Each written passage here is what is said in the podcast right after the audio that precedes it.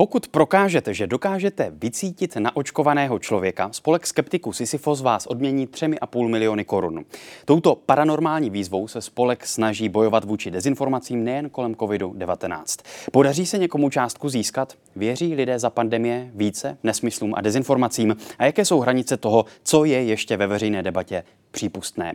Hostem DVTV je předseda Českého klubu skeptiků Sisyfos Jaromír Šrámek. Dobrý večer. Dobrý večer. Tak pokud bych tvrdil a věřil, že mám paranormální schopnosti a že dokážu vycítit na očkovaného člověka a chtěl získat 3,5 milionu korun, co mě čeká?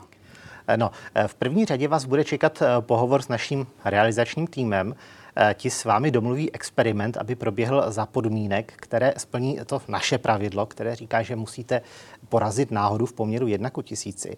A zároveň aby pokud možno splnil vaše pravidla, kdybyste byl přesvědčen, že když při experimentu bude kdokoliv, třeba kdo má červenou košili, tak bychom se museli zaručit, že tam nikdo takový nebude.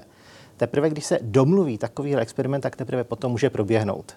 Kolik lidí se vám do té výzvy už přihlásilo? Eh, relativně málo. Ono to dost často schoří právě na těch podmínkách, protože občas se ozvou i lidé, kteří říkají, vlastně ani mě nemusíte testovat. Tady já vám pošlu své video na YouTube, jak skvěle funguje a manželka se za mě zaručí, že to funguje. Tak zrovna mi pošlete peníze. A cílem té kampaně je vlastně tedy eh, vzít nějakou dezinformaci nebo prostě to, když někdo něčemu věří a vlastně vědecky to vyvrátit? Nebo ověřit? Eh, ono eh, cílem je spíš ukázat, jak tyhle věci, nebo jak funguje vědecké ověřování. Eh, jakýkoliv seriózní vědecký problém je poměrně obtížný, vyžaduje určité studium, určité pochopení problematiky, na co všechno se navazuje. Tady to je v zásadě jednoduché. Tady každý ví, že se vlastně testuje nějaká schopnost, nevíme jaká, a vlastně jediné, co tam je na vysvětlení, je ta vlastní realizace experimentu.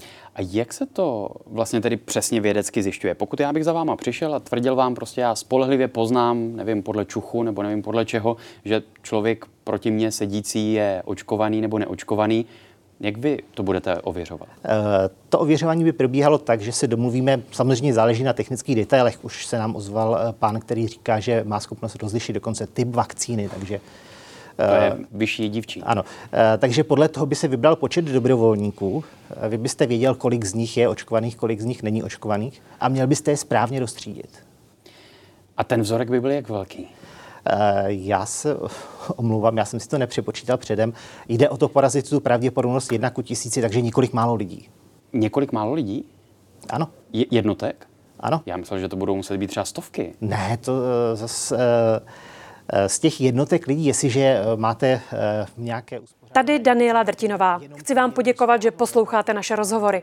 Jestli chcete slyšet celý podcast, najdete ho na webu dvtv.cz, kde nás můžete i podpořit a stát se členy DVTV Extra.